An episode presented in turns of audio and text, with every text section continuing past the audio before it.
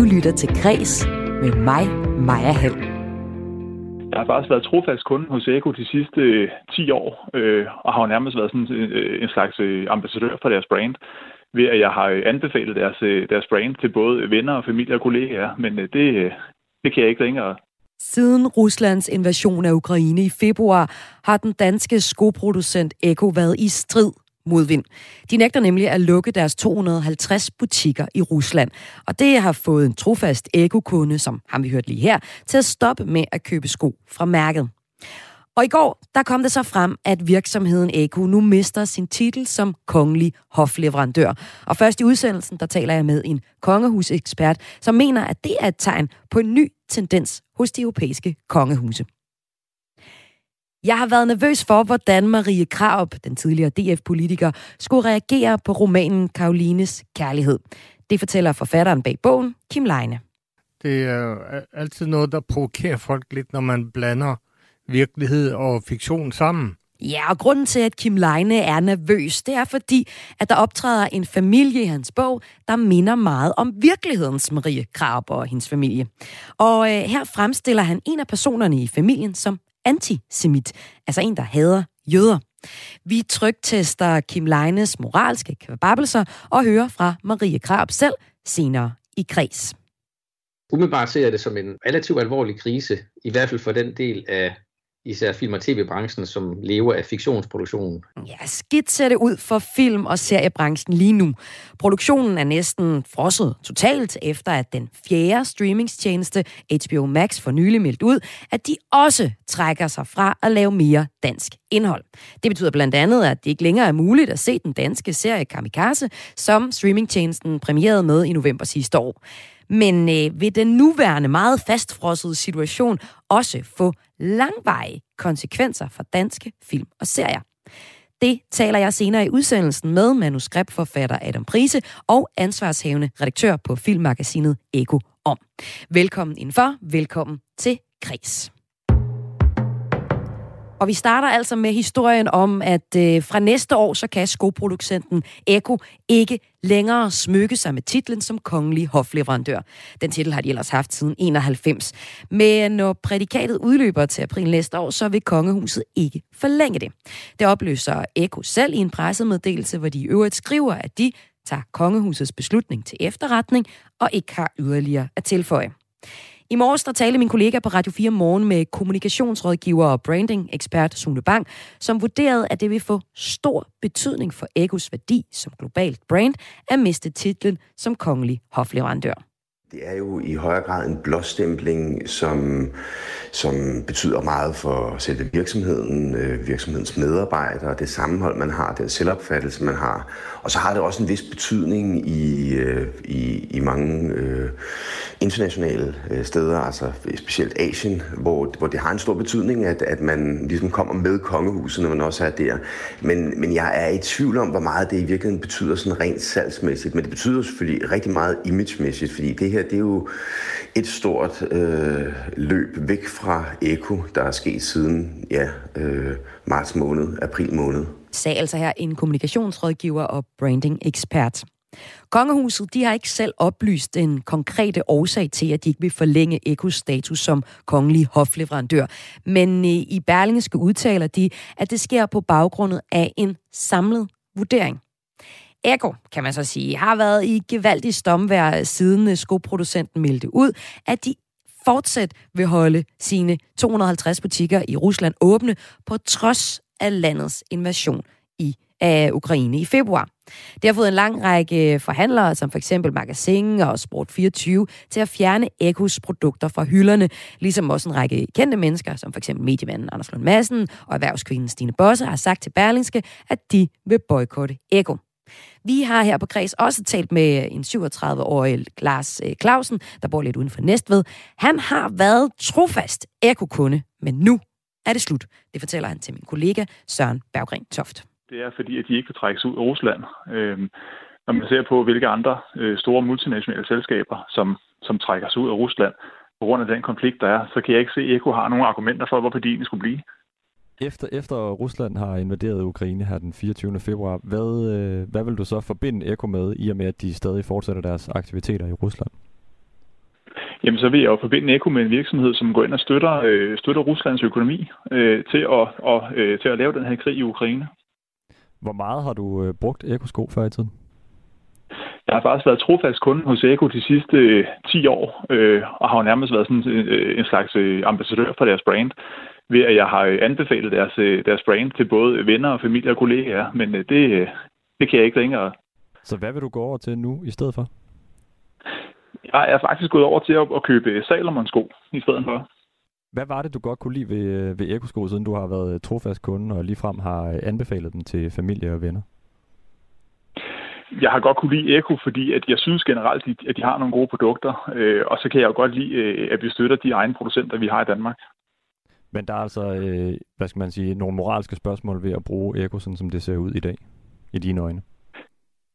Jamen simpelthen, altså jeg kan ikke se, Eko de skulle have nogle argumenter for at blive i Rusland, når man jo som sagt ser på, hvilke andre store virksomheder, som har med store økonomiske tab, øh, har lukket deres forretninger i Rusland. Øh, netop fordi, at de jo derved viser, at de vil ikke være med til at støtte deres økonomi, når de, når de laver de handlinger, som de gør. Øh, og jeg kan ikke se, at, øh, at, at Ekos argument om, at de vil gerne øh, bevare arbejdspladserne, øh, altså i min optik holder den bare ikke. Ja, det holder bare ikke, lyder det altså her fra 37-årige Lars Clausen. Og her i Kreds kan jeg nu byde velkommen til en anden Lars, Lars Hovbakke Sørensen. Du er historiker og ekspert i de europæiske kongehuse. Velkommen til Kreds. Tak for det. Hvorfor tror du, at kongehuset ikke vil forlænge Ekos status som kongelig hofleverandør?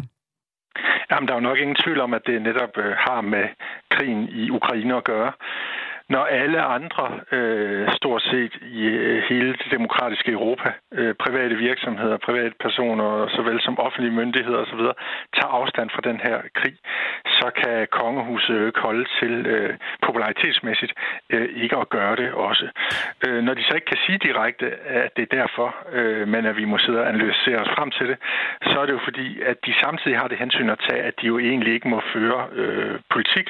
De må ikke give udtryk for politiske holdninger, og derfor kan de ikke komme med, med det, der jo nok er den rigtige begrundelse i offentligheden. Det er jo det, der gør det lidt fjollet, at vi skal stå her og gætte på noget, som hvor alle pile peger mod situationen i Ukraine. Ved at de så alligevel øh, nu gør det her, altså trækker den her, det her, den her status som kongelig hofleverandør fra, øh, fra Eko, kommer de så ikke til at blande sig i politik, om de siger det eller ej? Det jo, det gør de jo lidt, men de kommer ikke til at gøre det lige så direkte, kan man sige, fordi øh, der er en stor forskel på, om kongehuset går ud og udtaler sig om øh, et udenrigspolitisk spørgsmål, eller om de bare øh, signalerer ved en handling, at de tager afstand fra Ruslands øh, invasion af øh, Ukraine, ligesom øh, så mange andre gør i Danmark. Og du mener jo så, at de gør det her, at de øh, vælger at trække den her kongelige hofleverandør-titel, eller i hvert fald ikke forlænge den næste år. Det er et tegn på nye tider, hvor øh, kongehuse i højere grad kommer til at tage politiske øh, sager op og tage stilling til det. Hvordan det? Ja, altså det der er den nye tendens, det er måske i højere grad, øh, og det gælder alle de europæiske kongehus, at vi har set sådan inden for de sidste 5, 10, 15 år, noget af den stil, at øh, der er øh, sådan en, en ny øh, moral, øh, en ny moralfokus i kongehusene. Øh, og det hænger sammen med, at øh, øh, befolkningen og medierne følger meget mere tæt med i, hvad de kongelige personer foretager sig, end de gjorde øh, før i tiden. Og er hele tiden op på duberne i forhold til at se, om de kongelige nu handler ud fra, hvad man synes, der er moralsk rigtigt. Øh, og det er noget, som øh, man kan se i rigtig mange europæiske kongehuse, at man tager stilling til, til sager fra gang til gang, afhængig af også, hvad folkestemningen er.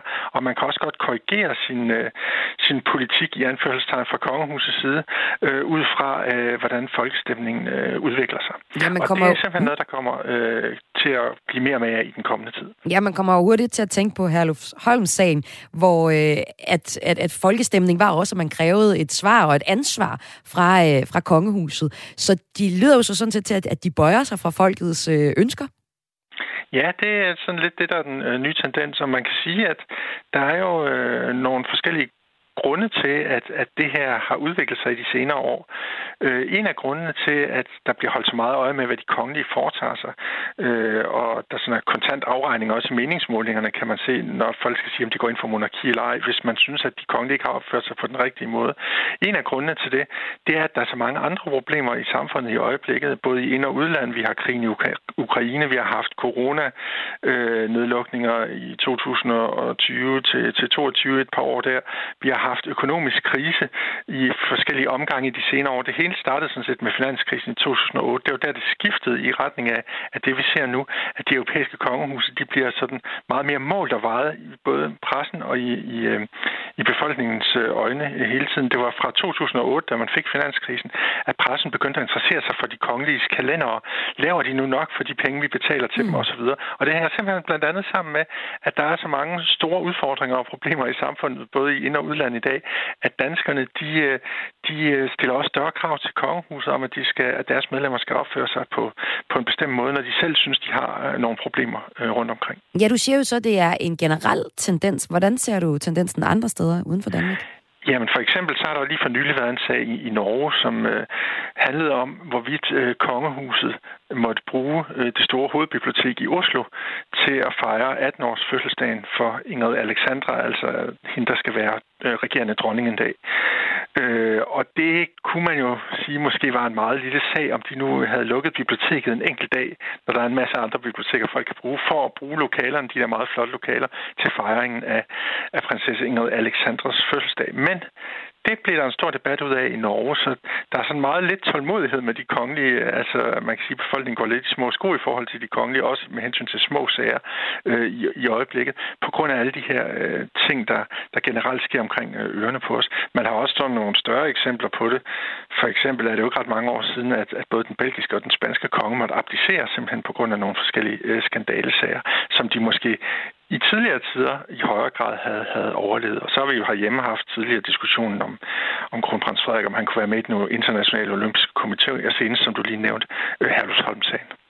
Ja, og så er den aktuelle sag med krigen i Ukraine, hvor øh, Eko har butikker i Rusland, og øh, man gætter på, at det er grund til, at øh, Ergo nu ikke øh, får lov til at blive forlænget, der, få der forlænget deres øh, status som kongelig hofleverandør. De her eksempler, du kommer med, også det seneste eksempel, det er jo implicit en måde, hvor, hvor kongehusene kommer til at markere sig udenrigspolitisk. Øh, hvad er faldgruppen ved det? Jamen det, der er faldgruppen, det er selvfølgelig, at øh, vi har et konstitutionelt monarki, både i Danmark og i alle de andre monarkier, øh, vi har i Europa. Der skal øh, fyrsterne eller kongerne, eller hvad man nu kalder dem, de forskellige steder, ikke have noget at skulle have sagt. Og øh, derfor så er det jo noget af en balancegang, de kongelige skal, skal udøve. Og hvis de bliver for direkte politiske, så kan det også give bagslag i form af øh, faldende tilslutning til monarkiet som statsform i meningsmålingerne. For eksempel kan man jo se i Storbritannien, at prins Charles har været ganske upopulær i mange år i modsætning til, til, til dronning Elisabeth. Øh, af forskellige grunde. Der har været nogle forskellige personsager om ham, omkring ham, men også fordi han har haft øh, politiske holdninger og har udtalt sig for eksempel gennem mange år om klima- og miljøspørgsmål. Så han er kontroversiel på, på, på mange måder, øh, både med hensyn til personsager, men også øh, på grund af øh, sine politiske holdninger, som han, som han øh, ofte øh, lufter i offentligheden. Og det er jo sådan noget, som, som også gør, at, øh, at øh, tilslutningen til monarkiet, når han overtager en gang, formentlig vil være mindre, end den er øh, i dag, i hvert fald hvis man skal tro på meningsmålingerne. Så det er altså den yderste konsekvens af det her, men øh, vi må jo se, hvad der sker i de næste sager. Lars Hovbakke Sørensen, historiker og ekspert i de europæiske kongehuse. Tak fordi du var med i Græs. Selv tak. Eko har været aktiv i Rusland siden 1985, og ifølge Ritzau så havde Eko i 2021 en omsætning på lidt over en milliard kroner i landet.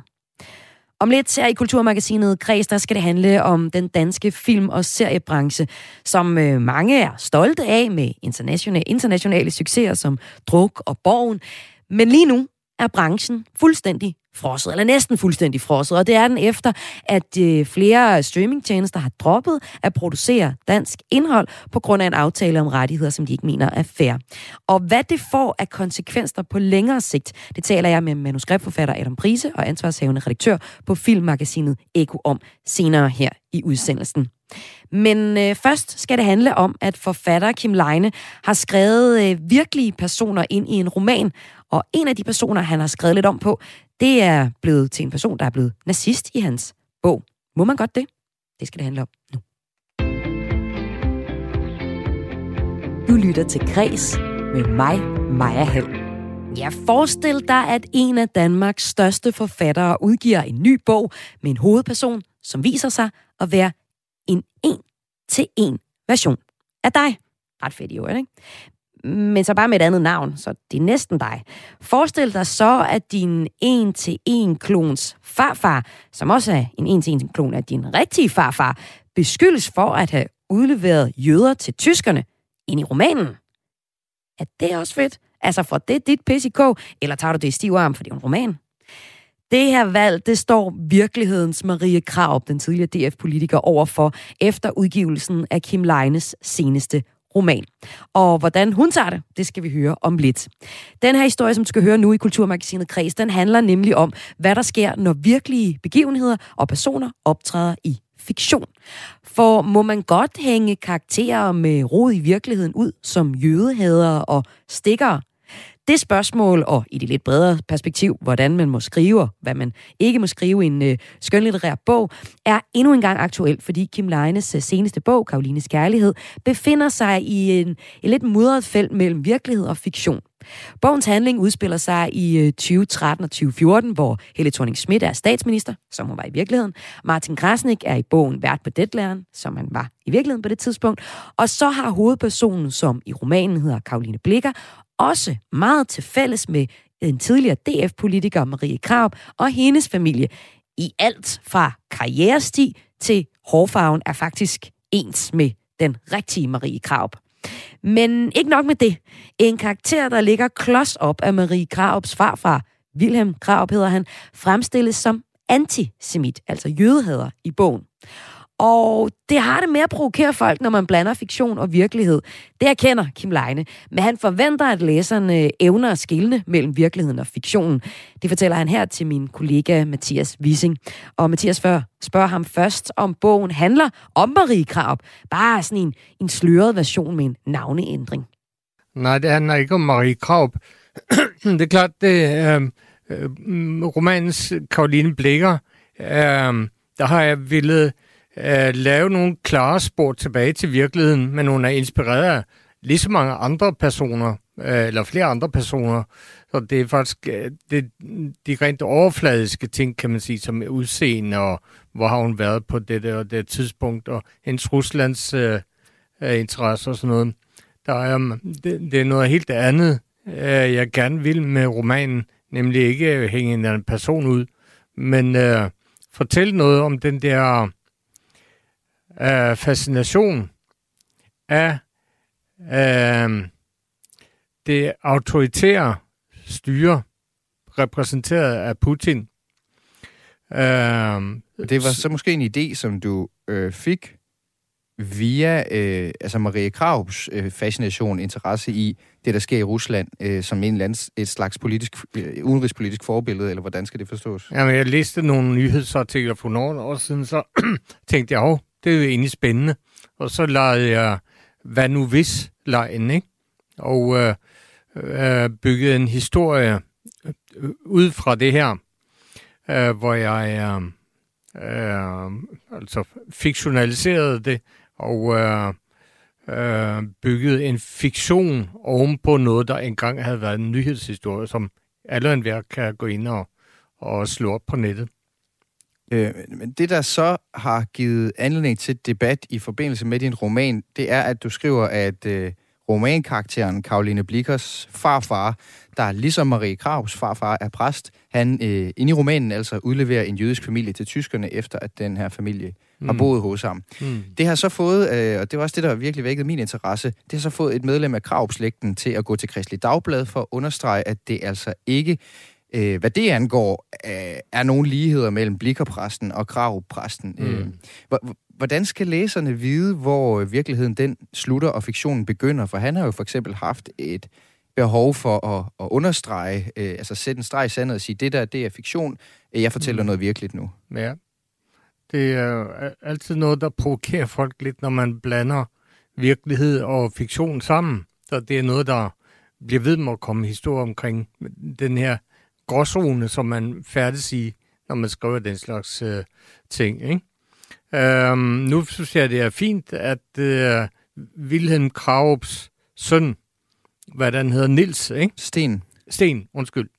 At han går ud og lige slår det fast, fordi jeg kunne have skrevet et efterord til romanen, og pointeret, at det her, det er altså noget, jeg har fundet på, men netop derved så øger jo øh, opmærksomheden og retter opmærksomheden mod kravfamilien. Det har jeg overhovedet ikke ønsket at gøre. Og, nej, det er, men, men som du... sagt, der er meget af det, der er fiktion, og kun en lille bit del af det. Og det er sådan lidt overfladiske ting, der kan henføres til en, en reel familie. Men, men hvis du godt, altså kan du forstå, at, at Sten Krav her er lidt, lidt irriteret over, over romanen, ja, og måske på dig godt. som forfatter? Ja, det kan jeg sagtens. Og jeg synes, det er godt, at han går ud og pointerer det her i avisen. Men hvis du godt kan forstå, hvorfor han har pointeret det i avisen, og at han er irriteret, hvorfor har du så alligevel ligesom holdt, holdt fast i at ville skrive historien? Men man kan jo godt skrive noget, der irriterer folk. Det er der ikke noget galt i. Men er det ikke sådan lidt, uh, lidt sluppet for dig, at, at Sten Krav, han jo, nu er han jo irriteret her, på mm. bagkant. Mm. Romanen er udkommet, den sælger sikkert fint, og at den slags, det har du dit på det rene med, kan man sige. Mm. Altså man kan stille spørgsmål, er det virkelig nødvendigt at skrive noget, der er så genkendeligt?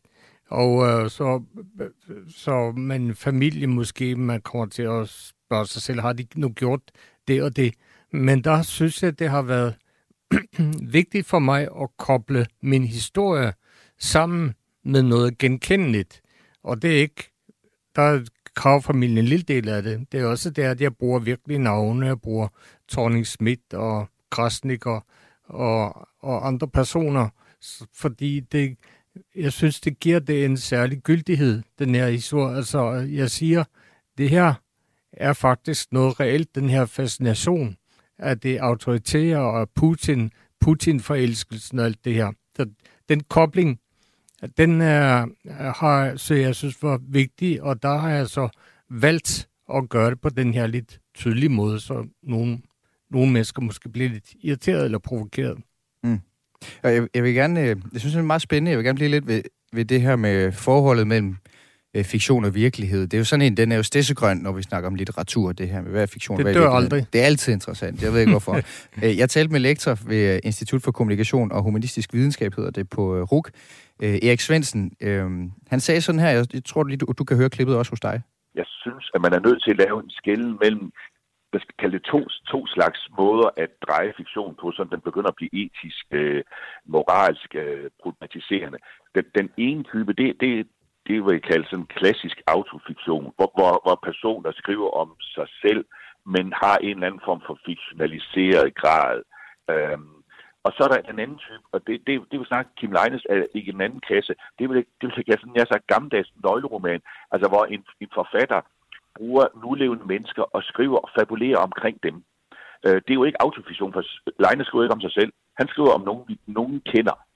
Øhm, så det er egentlig to forskellige typer. Så kan man selvfølgelig diskutere ligesom overlap, og det, det, det er klart, det er der. Men det afgørende, det er, at der er tale om fiktion.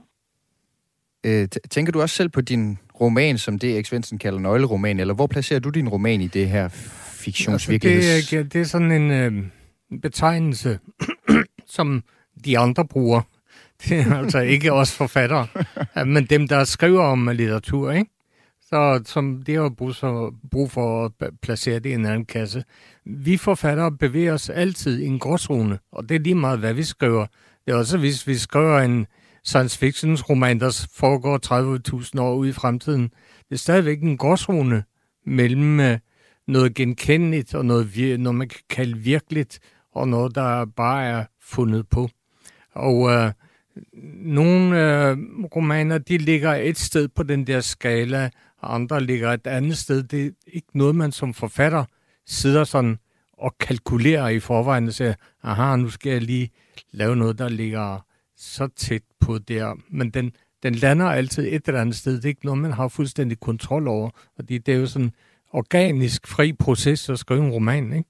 Men, og, så, men hvis du, når du er så altså, organisk i din skriveproces, så, altså, er du ikke bange for at på et eller andet tidspunkt at ende i et sted, hvor du rent faktisk siger noget injurierende? Eller jo, har, er, er der nogen jo. fra forlaget, som, som giver dig de her sikkerhedsseler på, eller hvordan fungerer det? Ja, det er det. Altså, jeg, når jeg skriver, så skriver jeg bare. Det tænker jeg selvfølgelig ikke på, på jura så, er der, så kommer der nogle øh, melleminstanser, Øh, nogle læsere og nogle redaktører og forlaget og juridiske instanser på forlaget også, har også været inde over det her og sagt god for det. Så der tænkte jeg, okay, det, der er, har jeg i hvert fald mit på det rene. Så kan man sige, rent moralsk, er det så rigtigt at gøre det, eller ikke? Og der, der kommer den her diskussion ud af det, ikke? som jeg også synes er en god diskussion. Uh, kan man egentlig tillade sig, og handler det ikke om den og den, og, mm. og hvad er det egentlig for noget?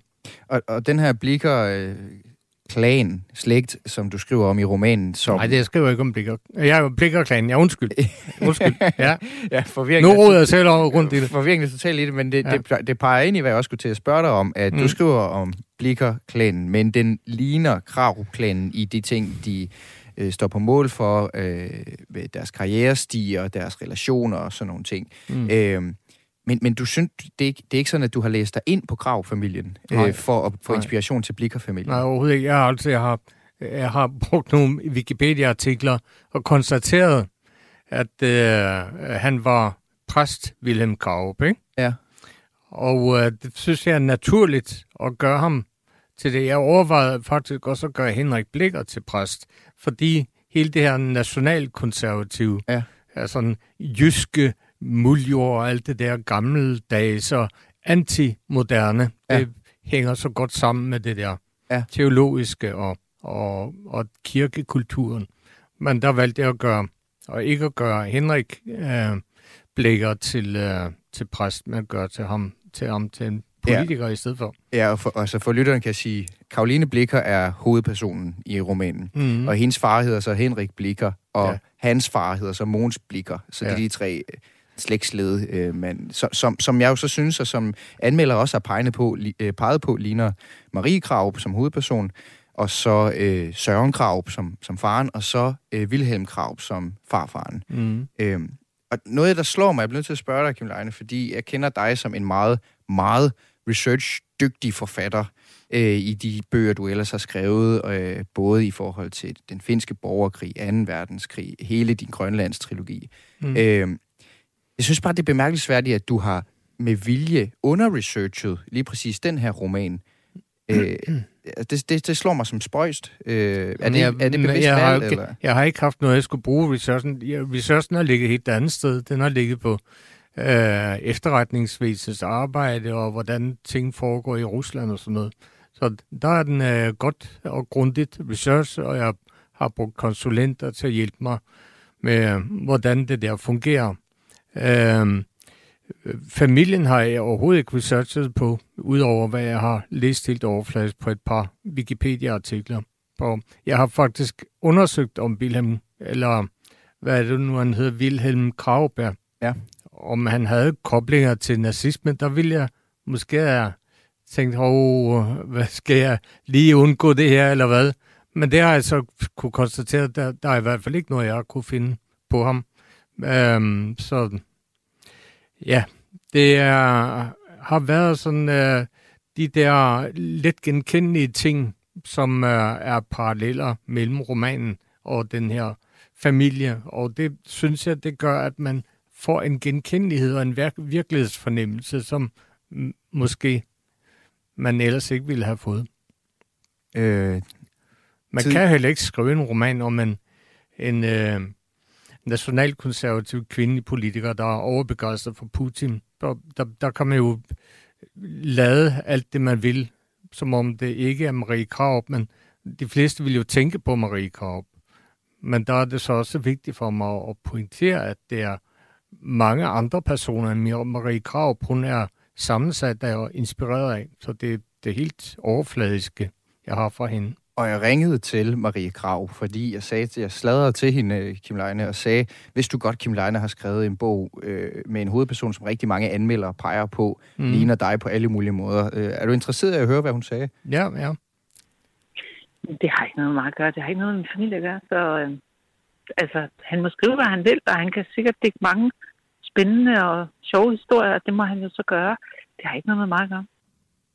Har hun ret i det? Er, er det Fuldstændig. Jeg er på Marie Kravs side. Jeg er så, så glad for, at hun tager det på den måde. Ja. Og jeg har været nervøs for, hvordan hun skal... Det, det må jeg sige. Ja. Fordi altså jeg, har, jeg fremstiller også min øh, hovedperson sympatisk, jeg har faktisk fået nogle sympatiske følelser for Caroline Blikker, som så fuldstændig ulogisk og selvmodsigende nok har, har forplantet sig til min følelse til Marie Graup, ikke? Selvom de to jo ikke har noget med hinanden at gøre. Og det har de ikke, virkelig. Så det er også, det er også væltet lidt sammen op i, op i dit hoved. Det er ikke kun i mit hoved. Alting vælter sammen i hovedet på en forfatter. Og forfatteren, som talte her, det var altså Kim Leine, og han talte med min kollega om sin seneste roman, der hedder Karolines Kærlighed, som altså handler om den her fiktive blikkerfamilie, hvor en af hovedpersonerne fremstilles som antisemit. En blikkerfamilie, som anmelderne har peget på, minder rigtig, rigtig meget om den rigtige, virkelige Krav-familie. Men øh, Krav-familien, som Leine fortalte altså her Jenslad, har bare været en flygtig inspiration. Du lytter til Græs med mig, Maja Hall. På papiret ser det sort ud for dansk film- og seriebranche. Først var det TV2 Play, så var det Netflix, Netflix, så var det Viaplay, og nu har endnu en stor streamingstjeneste, HBO Max, meldt ud, at de dropper at producere dansk indhold. Det betyder blandt andet, at det ikke længere er muligt at se den øh, anmelderroste danske serie Kamikaze, som streamingtjenesten premierede med i november sidste år. Der er et før og et efter i alt.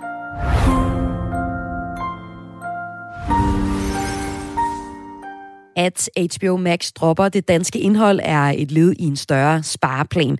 Men hvordan har film- og seriebranchen det egentlig oven på nyheder om, at nu fire streamingtjenester har droppet at producere dansk indhold? Og hvilke konsekvenser har det på længere sigt for, hvad der bliver produceret øh, både lige nu, men altså også ude i fremtiden? Det skal jeg til tage og tale med to, der arbejder i branchen, eller med en, der arbejder i branchen om, for så kan jeg byde velkommen til manuskriptforfatter Adam Prise. Velkommen til dig. Tak skal du have. Du har blandt andet lavet fjerde sæson af Borgen i samarbejde med Netflix og DR. Og så kan jeg også sige velkommen til øh, en, der arbejder med at skrive om branchen hver dag. Ansvarshævende chefredaktør på filmmagasinet Eko, Claus Christensen. Velkommen til dig også. Tak for det. Vi øh, tre skal nu tage en rundbordssnak om, hvad der sker i mit tv. Vi skal tale om, hvordan branchen har det, og hvad konsekvenserne er på kort sigt og også lang sigt, og så skal vi prøve at nå frem til nogle gode gamle løsninger. Lad os først se på, hvordan branchen har det lige nu. Adam, jeg kunne tænke mig at starte med dig, fordi øh, sammen med dine kolleger, så har I Same Production, og øh, I har allerede flyttet en produktion til Sverige. Hvorfor har I det? Jamen, det har vi jo i lyset af, af den situation, som jo, øh, som jo er, og ikke mindst har været meget alvorlig omkring det her produktionsstop, hvor, øh, hvor flere af vores store kunder, ikke mindst en kunde som øh, Netflix, øh, meddelte, at de altså ikke kunne acceptere den øh, aftale, der var blevet øh, sat frem og, øh, og derfor øh, ikke ville producere i Danmark. Og det produktionsstop, som jo rammer rigtig mange mennesker i, i den danske filmbranche, film- og tv-branche, øh, det, det har vi jo måttet reagere på relativt hurtigt ved at begynde at, at, at, øh, at sondere terrænet for at flytte øh, produktioner til, øh, til Sverige og til, til andre lande, hvor det kan lade sig gøre at producere. Ja, Netflix øh, og HBO og de andre streamingtjenester her har som sagt sagt, at de, de dropper at producere på, på det danske marked, og det skyldes den her her rettighedsaftale.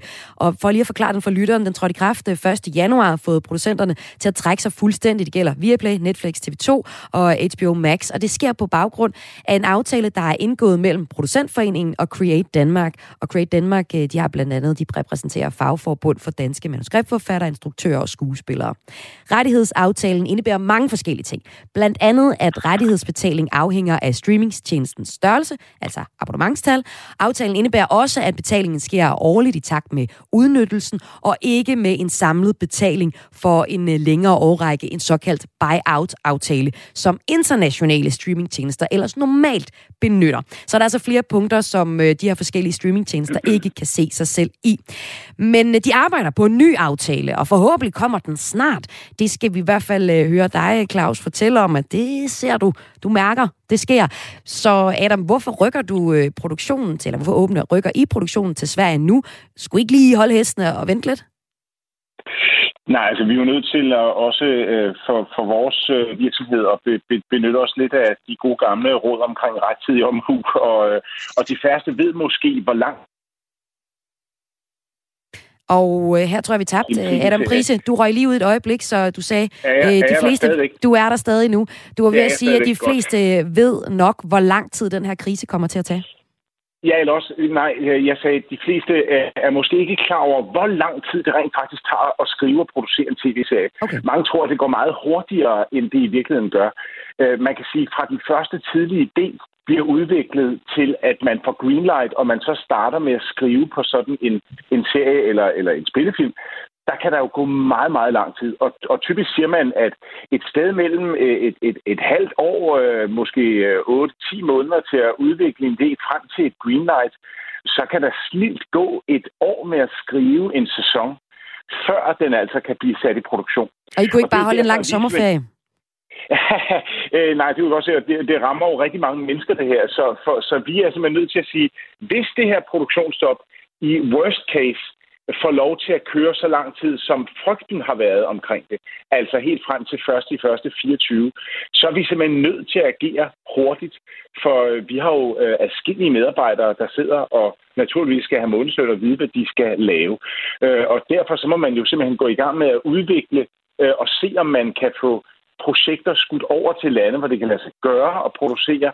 Og så er det klart, at hvis det her produktionsstop ophører, og man får en, en anden situation i Danmark, jamen så kan man jo måske øh, forsøge at trække projekterne hjem igen. Øh, men, men, øh, men i det her tilfælde har vi simpelthen set det som det eneste rigtige at agere lidt hurtigt.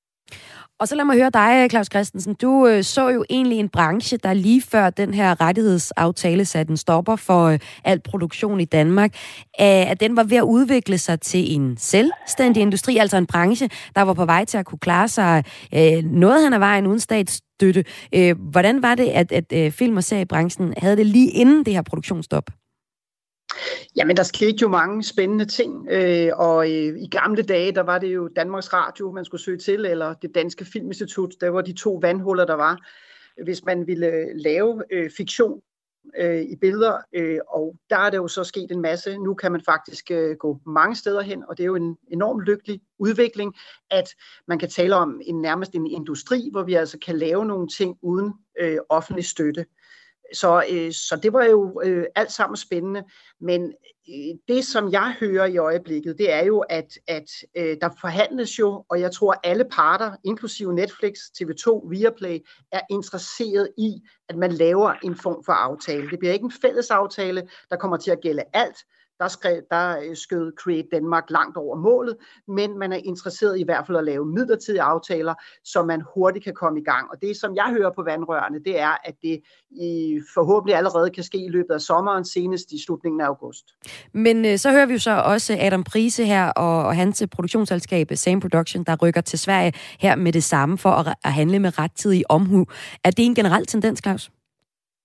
Det ved jeg ikke. Det, det eneste sted, jeg har hørt om øh, forløbet, og jeg mener også, at øh, jeg forstår godt, at Adam Prise reagerer, som han gør. Øh, der kan jo også være et signal i det at sige, nu, nu skal der ske noget, øh, og det er jeg så helt enig i. Men jeg mener også, at man skal øh, lige spise brød til. Der er ingen tvivl om, at Create Danmark har, har ville noget, som jeg i princippet godt kan forstå. Jeg tror faktisk også, at den unge Adam Prise ville kunne forstå det, nemlig hvis man er en ung manuskriptforfatter, og så skriver du et, et hit af en tv-serie, som simpelthen bare bliver set år efter år af mange mennesker på Netflix, så er det vel sådan et eller andet sted rimeligt, at man får en ret, altså man får en belønning for det, en form for rettighedsbetaling. Det er vel det grundlæggende.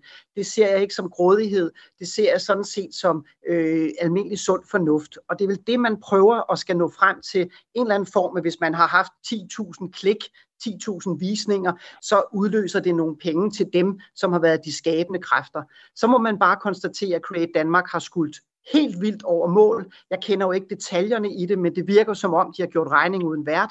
Det virker som om, at, at de har sat beløbene alt for højt i forhold til, hvad, produ- hvad, hvad streamingtjenesterne vil være med til. Så de er blevet ramt af en eller anden guldfeber, og så er de samtidig Danmarks historiens dårligste timing, fordi netop, de er netop gået ud med det her, samtidig med, at Netflix-aktierne er styrt, styrt dykket, kursværdien er styrt dykket, og nu taler man jo nærmest om, at Netflix befinder sig i en situation, hvor det er spørgsmålet, om de øh, på lang sigt kan overleve, i hvert fald som sig selv. Ja, og øh, det er jo det, vi faktisk skal, nå frem til, men lad os også lige prøve at se, hvad der sker øh, på kort sigt lige nu.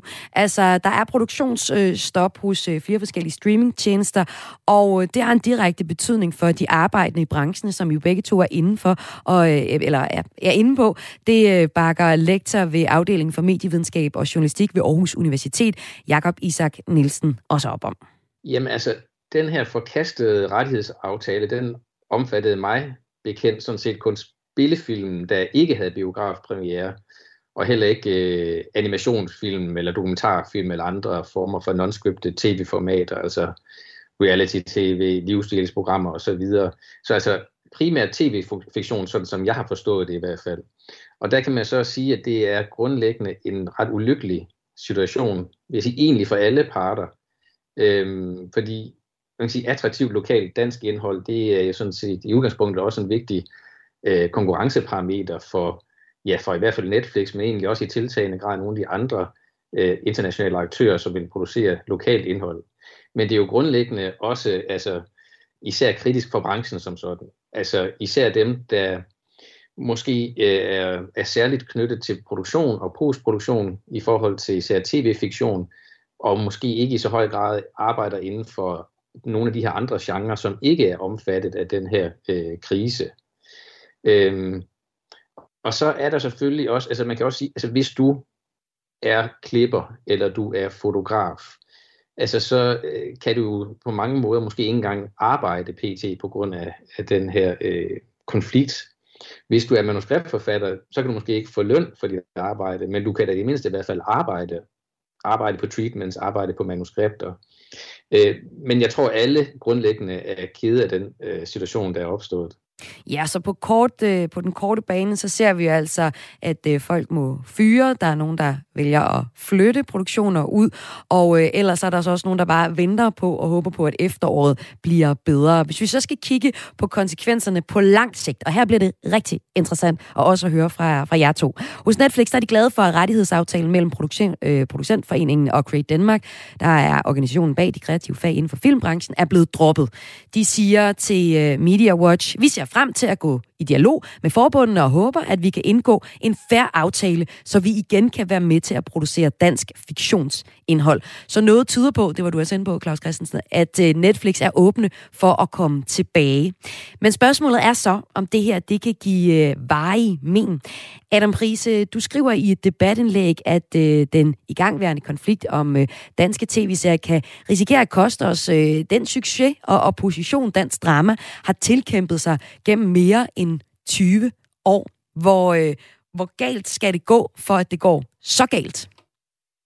Jamen, så skal det naturligvis gå meget galt, og det var jo også, kan man sige, det worst case scenario, som jeg talte om før, hvor vi i princippet her ville ligge i en situation, som vil være fastfrosset øh, det næste halvandet år, hvor der simpelthen ikke vil være nogen, der vil tør, øh, turde trykke på nogen knapper. Heller ikke udviklingsknapper, for man vil ikke vide, hvornår man reelt havde en aftale, så de ting, man udviklede på, kunne blive produceret. Øh, og der er det klart, der kunne det virkelig have haft graverende konsekvenser, fordi man må bare sige, at landskabet har ændret sig totalt for alle øh, os, der arbejder i, i den fiktionsbranche. Øh, der er kommet mange flere spillere ind, og det har jo også gjort, at der er meget mere rotation i pressen. Der bliver lavet meget mere i den danske branche. Den har nemlig, som vi øh, ganske rigtigt har talt om lige før, udviklet sig til noget, der minder om en industri. Og det skal vi jo være vanvittigt stolte af, fordi øh, de her ting spiller jo hele tiden ind i hinanden. Der er altså øh, talent inden for spillefilm, som rejser ind i, i tv-fiktionen. Der er nærmest ikke nogen grænser mellem de to brancher, som der var i gamle, gamle dage. Det vil sige, at vi har en sådan talentudvikling i Danmark i gang, øh, på baggrund af de her store streamingtjenester, og også på baggrund af, at der er kommet i det hele taget flere spillere på fiktionsmarkedet herhjemme. Og det er klart, at hvis man pludselig bremser sådan en udvikling, som har medført, at så mange flere er kommet i arbejde, og så mange flere produktioner kører, så kan det være et, et kæmpe problem. Fordi hvor skal alle de mennesker gå hen, som i princippet havde indstillet deres arbejdsliv på, at det nu kørte med denne her form for, for, øh, øh, for aktivitetsniveau i, i branchen. Så det ville have været øh, øh, rigtig, rigtig problematisk. Men jeg er i øvrigt enig med, med, med Claus i også, at jeg synes, der er tegn i sol og måne på, at det her kommer til at blive løst hurtigere. Nok gennem, øh, præcis som Claus siger, gennem individuelle aftaler med, med Netflix og med de respektive broadcaster og andre streamingtjenester, og ikke altså med en generel aftale, som kan omfatte alle produktioner til alle broadcaster og alle streamingtjenester, for det var nok lige at gabe lidt for højt. Ja, Claus Christensen, hvor, øh, hvor vi fører, skræ, hører skrækscenarien blive tegnet op her, Adam Prise, så øh, tror du slet ikke, vi når dertil. Du tror faktisk, at vi ganske snart ser en løsning på det her. Hvorfor tror du det, Claus Christensen? Jamen, det er de signaler, der kommer både fra øh, nogle af de fagforeninger her, der sidder og forhandler, og så øh, også noget af de signaler, som man fornemmer for, øh, for Netflix. Der er jo ingen tvivl om, at TV2 øh, jo skal lave en aftale. Det er helt uholdbart, at, at de ikke har det lige nu. Øh, så det ser jeg sådan set som det mindste problem. Øh, jeg er fuldstændig enig med, at det er jo en gave til dansk film og til serier, at vi har fået de her nye spillere, de her også udenlandske amerikanske spillere, som er interesseret. Jeg tror bare, det er vigtigt også ligesom at holde fast i og sige, at hvis vi skal, det vi jo sætter så højt i Danmark, det er danske fortællinger om vores virkelighed, der debatterer, der diskuterer alle de her ting, så øh, kommer vi ikke udenom også at holde fast i øh, det gamle system med statsstøtte, med et stærkt Danmarks Radio og det Danske Filminstitut. Det her er et supplement, eller måske et ovenkøbet en, en lige så stærk øh, spiller lige ved siden af, men øh, vi, vi kan ikke overlade det til Netflix, at de skal øh, ligesom stå for, at der skal være danske fortællinger. Jeg tror, der er gode redaktører på Netflix, men jeg tror overordnet, at Netflix kun er interesseret i én ting, det er at erobre vores tid. Og hvordan det så gøres, det, det spiller ikke så stor en rolle. Adam Prise, er du lige så sortsynet? Øh, nej, det er jeg nok ikke, øh, og jeg vil jo selvfølgelig sige også, at vi, øh, vi har jo haft øh, to relativt store produktioner øh, i meget, meget nært samarbejde med Netflix her for nylig. Øh, Kastanjemanden og, og, og Borgen, som bliver øh, produceret i samarbejde mellem Danmarks Radio og, og Netflix, øh, som jo også peger i en ny retning inden for, hvordan man kan finansiere og, og drive tv-fiktion frem i Danmark. Og det vil jeg sige, det er der om noget danske fortællinger, skrevet af danske forfattere, spillet af danske skuespillere, produceret af danske hold øh, og, og dermed rene danske fortællinger om Danmark og det øh, øh, samfund, som vi lever i, øh, øh, og, og er om noget et, et billede på dansk telefiktion, og det er altså begge dele øh, noget, der er primært produceret af, af midler, der kommer fra Netflix. Så Claus Christensen, det er jo dansk indhold, der, der kommer selv, når jamen, øh, Netflix øh, Jamen, jeg vil da rose Borgen som fremragende, og øh, også Kastanjemanden, og så kunne jeg jo tilføje Ride, som jo øh, via et samarbejde mellem Viaplay og Danmarks Radio er på vej. Den glæder vi os også meget til, og den er jo også meget dansk, sådan vil vi i hvert fald gerne se den. Øh, så jeg tror, at fremtiden meget ligger i et samarbejde mellem de her øh, store amerikanske streamingtjenester, eller hvad det nu er, udenlandske streamingtjenester, og så dans, danske public service stationer. Det er de her eksempler øh, jo øh, lysende øh, eksempler på. Øh, så, så jeg tror, det er vejen, men jeg tror også, vi skal forvente med de kriser, som vi nu ser i hos Netflix, det er, at det her med, at man bare kastet penge ud og sat en masse produktioner i gang og satset på kvantitet. Jeg tror, at de tider meget snart kan være, vil være omme, og det er måske også godt nok, det er det, at man i højere grad vil satse på kvalitet og altså sætte færre ting i gang. Og hvis vi nu, øh, som jeg er gået i gang med nu, at snakke lidt om, hvordan vi kommer ud af den kritiske situation. Jeg så kan man sige, at der skal forhandles en aftale, og øh, det bliver måske en, øh, en første gang omgang en aftale, der bliver forhandlet fra, fra produktionsselskab til produktionsselskab. Øhm, men lad os også lige høre, hvad, hvad lektor i medievidenskab på Aarhus Universitet, Jakob Isak Nielsen, mener, at man skal holde for øje, når man skal se på løsninger ud i fremtiden. Jeg vil sige, at det er et problem, der skal løses på flere fronter altså først og fremmest, så vil jeg mene, at producentforeningen Create og så de her respektive streamingaktører, de skal finde en løsning. Altså enten en rammeaftale for hver af dem, eller en øh, midlertidig rettighedsaftale. Det kunne for eksempel bare være en case-by-case ordning, for simpelthen at købe sig mere tid til at forhandle en mere langvarig øh, aftale på plads. Øh, og så kan man også godt forestille sig, at parterne de øh, må give sig og jeg tror måske, det bliver lidt lettere for parterne at give sig nu, hvor der er lagt op til nogle forhandlinger med de enkeltstående streamingtjenester, fordi de der kompromiser, de kan øh, tillempes de forskellige streamingtjenesters øh, særlige interesser. Øh, så øh, hvad kan man sige, Create kan måske gøre det lettere for streamingtjenesterne at, at kende den langsigtede pris for en dansk tv-serie. Streamingtjenester som øh, Netflix kan måske gøre det lidt lettere at opgøre, øh, hvor mange øh, seere der faktisk er til, øh, til dansk indhold. Og hvis det er TV2, hvor økonomien lader til at være en vigtig øh, faktor, jamen så kan man måske øh, skrue på nogle af de knapper der. det, det er i hvert fald det, jeg tænker, der først og fremmest skal ske. Så er der selvfølgelig også øh, Kulturministeriet, det danske filminstitut og også de, de regionale filmfonde. Altså de kan potentielt spille en rolle.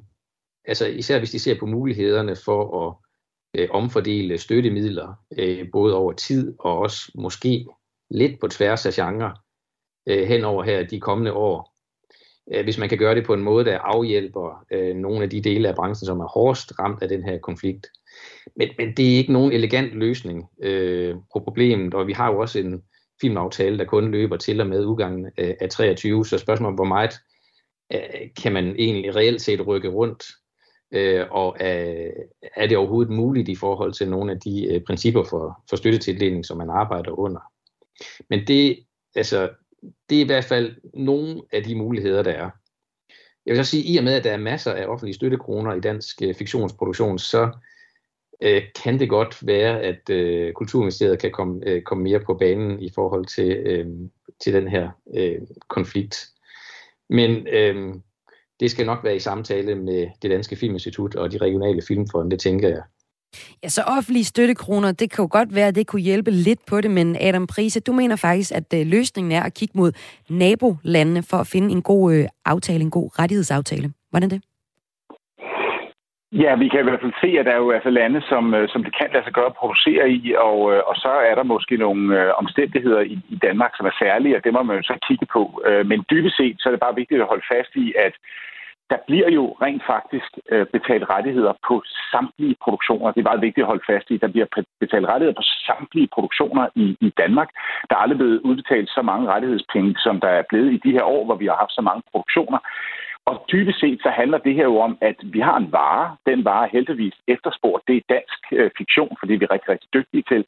Den vare skal vi finde en rigtig pris på, øh, på de respektive platforme, som nu udbyder denne her vare. Og, og den har måske været sat lidt for højt af nogen, og der er måske nogen, som prøver at, at få den lidt billigere, end den skal være. Men jeg er sikker på, at vi finder en pris. Øh, vi er jo øh, dygtige købmænd, øh, såvel som vi er dygtige til at producere tv-fiktion i, øh, i Danmark. Så lur mig, om det ikke nok skal løbes. Hvad skal der til for, at øh, du rykker produktionerne tilbage til Danmark? Jamen, der skal jo bare en aftale, og det er jo heller ikke sådan, at hele vores produktion med det samme skal sådan prøve at give os i retning af, af Sverige og over andre lande. Men det er klart, at, at når der lige pludselig annonceres et produktionsstop, som gør, at så mange filmfolk, øh, som, som øh, vi øh, har haft ansat på vores selskab alene, øh, går og siger, de skal ikke noget til efteråret. Hvem skal noget til efteråret? Øh, har I noget? Hvad foregår der? Så er det klart, så er man nødt til øh, at agere, øh, fordi man skal jo også passe på de mennesker, som man, man, har, øh, man, man, man har ansat, øh, og, og som man kan lige arbejde sammen med. Så, så det prøver vi jo at gøre så godt som overhovedet muligt, men, men jeg er da enig i, at hvis der kommer en, en aftale hurtigere på pladsen forventet, jamen så er vi da klar øh, selvfølgelig ved havelån med nogle øh, spændende projekter, som selvfølgelig skal laves i Danmark og handle om Danmark og danskerne og det samfund, der omgiver os. Og Claus Christensen, du peger på, at det kommer til at løse sig selv øh, helt kort. Hvordan gør det det? Jamen, det gør jo netop ved, at man laver nogle øh, aftaler, som er, øh, som er gælder for de enkelte streamingtjenester. Øh, det er løsningen, og det giver muligvis også uden producentforeningen, øh, ved nogle af dem i hvert fald, at øh, Create Danmark går ind og laver nogle aftaler. Det er det, jeg ser som, øh, som, øh, som løsningen på det, og det er jo det er jo meget banalt det her i virkeligheden. Det er, som også Adam Prise siger, jamen vi har et produkt, vi vil, vi vil gerne sælge det til noget, hvor meget kan vi sælge det for, og det må man jo mødes på halvvejen, eller hvordan man nu skal mødes. Det ser sådan set bare er, at øh, det er klart, at Create Danmark skal lige stige ned fra hesten, og lige mærke jorden, og det tror jeg allerede, de gør. De har jo også droppet den der generelle aftale, og så vil man kunne finde i hvert fald en meget midlertidig aftale, så man kan komme i gang, og så arbejde på at finde en, en, en, en permanent løsning. Og så tror jeg, vil jeg gerne stadigvæk slå fast, at selvom det er øh, lykkeligt, og selvom borgerne er fantastisk godt samarbejde mellem DR og øh, Netflix, så må vi sige, at øh, det stadigvæk handler om, at vi skal have et stærkt DR, som skal tilbage igen og lave nogle stærke øh, serier søndag aften, og øh, også at øh, Filminstituttet øh, får de muligheder, de har til at kunne talentudvikle, til at lave alle de små skæve ting, som måske ikke bliver succeser til at starte med, men måske kan sætte nogle karriere i gang, som de internationale streamingtjenester også kan få glæde af. Det blev øh, rundbordsnakken om, øh, hvordan det går i dansk øh, film- og streaming branche lige nu. Ansvarshavende chefredaktør på filmmagasinet Ego, Claus Christensen, og øh, Adam Prise også. Tusind tak for Same Production blandt andet. Tusind tak, fordi I var med her i dag. Tak skal du have. Tak. Og det var Kulturmagasinet Kreds øh, for i øh, dag et program tilrettelagt af Søren Berggren øh, Toft og, øh, og øh, Mathias Wissing, må undskyld, og mit navn er Maja Hall, og jeg er tilbage med en ny omgang øh, Kreds, der er på mandag. Indtil da, så kan du finde programmet her som podcast. Det kan du i Radio 4's podcast-app. Den finder du simpelthen bare ved at gå ind i App Store på din øh, iPhone eller i Google Play på din Android-telefon og hente den her fantastiske app, hvor du kan finde alle Radio 4's programmer. Der er masser af sommerunderholdning. Nu får du et nyhedsoverblik, og efter det så er der eftermiddagsprogrammet Missionen her på Radio 4.